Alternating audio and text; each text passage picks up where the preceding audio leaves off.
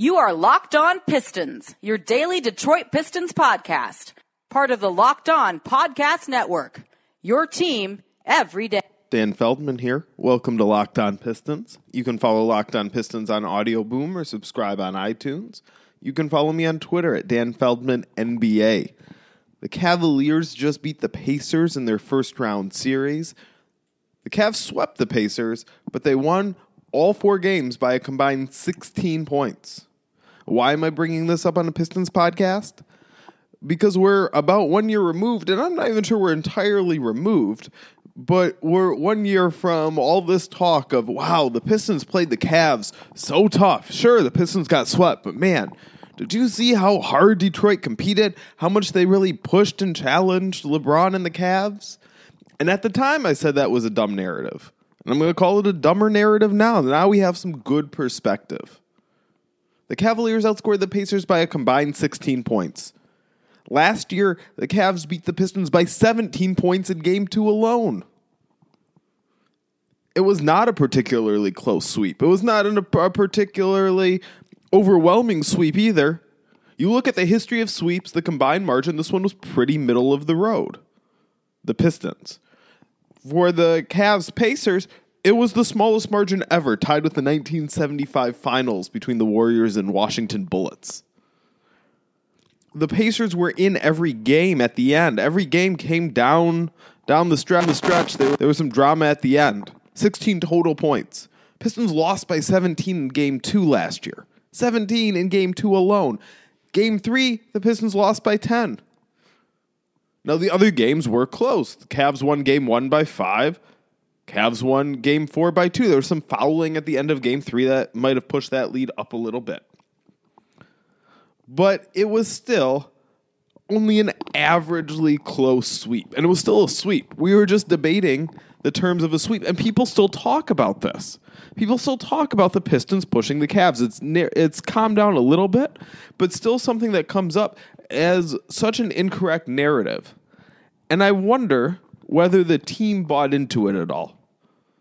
And I think at this point, if they did, we could say it was for worse. Sometimes that can be good. Sometimes it can be a rallying point, and you can convince yourself that you're better and tougher than you are and make it true because you believe it. It can be a good thing. You can delude yourself into something positive like that. I don't think anything positive came for the Pistons the last year in that regard. So if there were any pos- positive effect, the team believed it. Uh, I think we can eliminate that.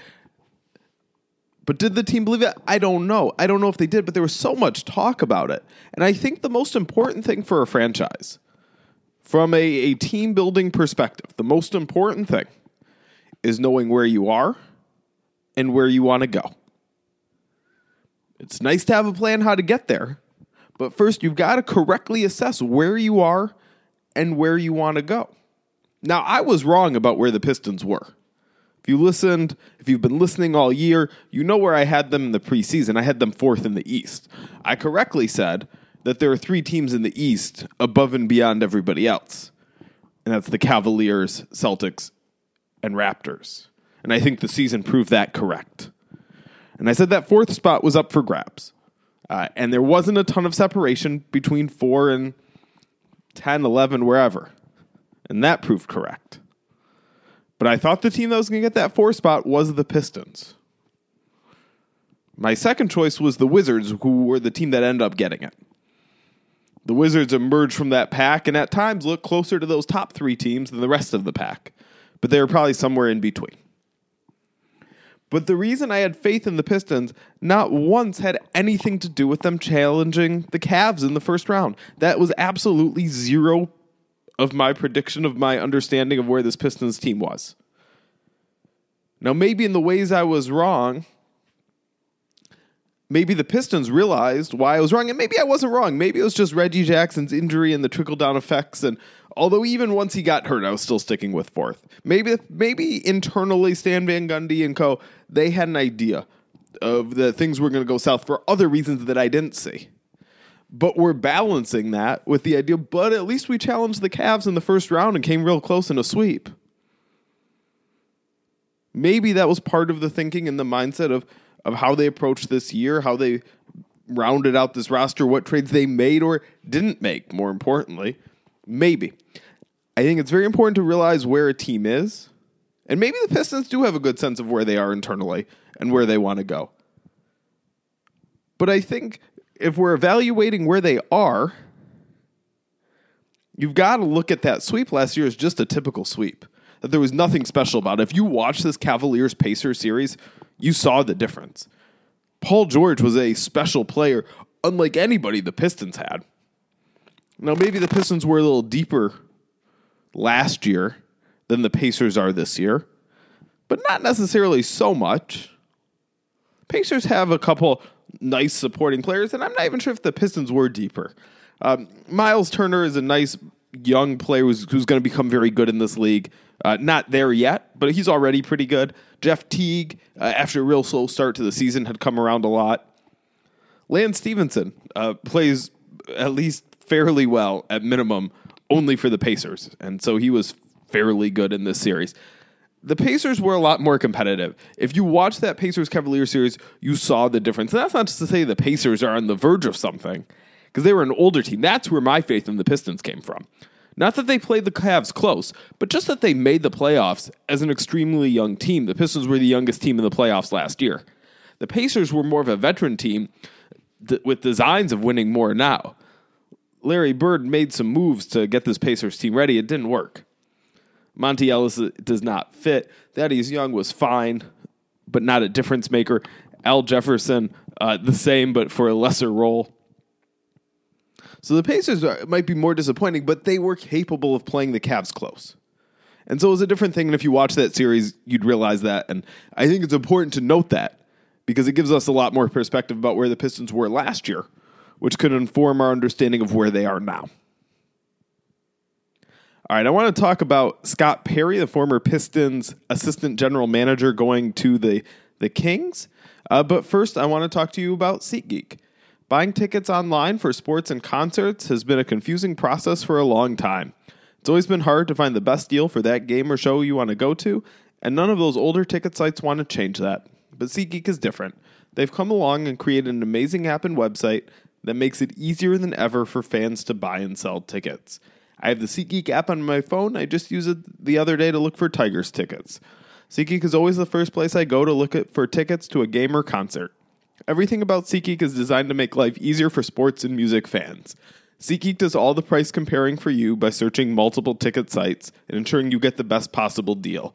SeatGeek does all the work, and you save time and money. And SeatGeek wants to help you get the most bang for your buck. That's why every ticket on SeatGeek is graded based on value. You'll immediately see any underpriced seats and be able to find the best deals that fit your budget. Best of all, my listeners get a $20 rebate off their first SeatGeek purchase. To get your $20 rebate on tickets, download the SeatGeek app, go to the settings tab and click add a promo code. Enter the promo code LO Pistons. That's LO as in locked on Pistons.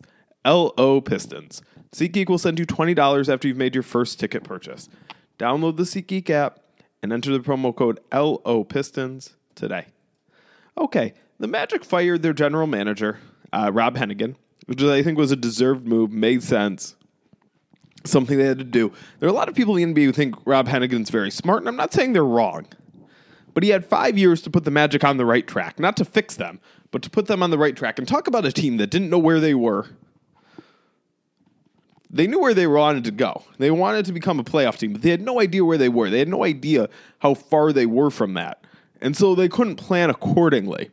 And they could never pivot goals. Because once you get so far away from that, maybe you should pivot goals into, into aiming higher and say, hey, we're, we're really far from making the playoffs, uh, but what if we can secure like a really high draft pick and, and then aim for a higher ceiling? rather than just getting into the playoffs and feeling good about that modest goal. You've got to be able to pivot goals. Magic couldn't do that. They couldn't meet their their modest goals. They couldn't change goals. Just completely off track for for years under Rob Hennigan. And so that reflects on the whole front office, which included Scott Perry. Scott Perry was with the Pistons under Joe Dumars, long time in Detroit. Uh, a nice success story that he he rose up and and got this better job. He was uh, part of the Pistons front office when they built the the uh, 04 championship team. Uh, he, he's a local guy. He went to, uh, he grew up in Michigan, in Detroit, uh, went to Oregon, transferred back to Wayne State, coached at uh, the University of Michigan, uh, and then eventually joined the Pistons front office under Joe Dumars and had success, worked his way up. Good story, great story. He goes to the Magic. Uh, he's gaining a lot of respect around the league. There are a lot of people who think the Magic, once they fired Hennigan, should have turned to Perry. And the story that came out was that Perry was willing to trade for DeMarcus Cousins, which might have been good, might not have been. We don't know enough details. We don't know what the Kings were asking of the Magic, what it would have taken, uh, what indications Cousins gave about his likelihood to re-sign with the Magic. There were so many unknowns the assumption people want to make though is that hey, it probably wouldn't have been too much. Look how little the Kings got for for DeMarcus Cousins, and look at just how Hennigan's been wrong about so much. So like, if his number two, if Scott Perry wanted to do something different, that might have made sense. So now Perry's going to the Kings, uh, and again, he just has a ton of confidence around the league. People have just a ton of confidence in him, uh, and this is not to say Scott Perry's going to fail with the Kings by any means. And it's not to say that Scott Perry is uh, not a good executive, and I'm that I feel even more strongly, but I think he is. However, the idea that he's going to fix the Kings and solve their problems is so misguided because the Kings' problems run so deep, and they start at the top with owner Vivek Ranadive and trickle all the way down. It, it's a bad culture with somebody who doesn't know what he's doing on top, who's convinced that he knows what he's doing and trying to interject himself so much and it's so destructive. And Scott Perry on his own is not going to be able to fix that. And here's the whole the proof I have: the Magic, who had far less of a dysfunctional culture, but their own problems, top down problems, structural problems. He didn't come close to fixing those. He can't do that on his own. There's no way he's going to do that in Sacramento. It's going to take so much more around him, so much more to get fixed there.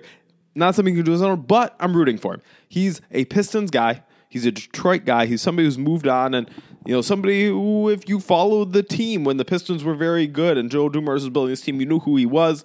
You knew that he had a role in this. He's somebody you want to root for. I don't like his odds of success in Sacramento, uh, but I hope I'm wrong. I hope he can overcome that somehow.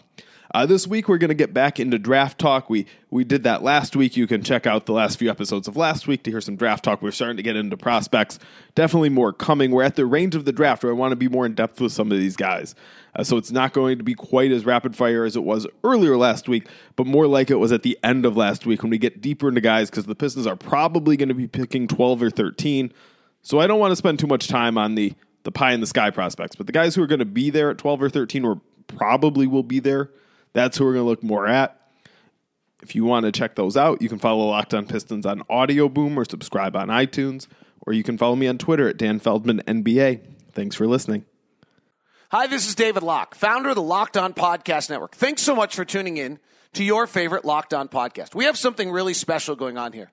We are the only daily local podcast format in the country, and we are one of the only places for local companies to be able to advertise on a podcast serving the fans, the listeners that want your product locally. No other podcast network does this for you. And that's why we want you to advertise right here on your favorite Locked On podcast. Our audience is 98% male. It's about 77% between the ages of 25 and 54, and also 77% between 18 and 44. So you're hitting the core demographic. If your company wants men 25 to 54 or 18 to 44, then you should advertise right here on the Locked On Podcast Network. We'd love to have you. Our rates are reasonable. It's all based on the amount of listens. So you can email me, David Locke, at dlock09 at gmail.com or contact your host. We'd love to have you aboard, joining in with the great success that we're having on the Locked On Podcast Network, your team every day.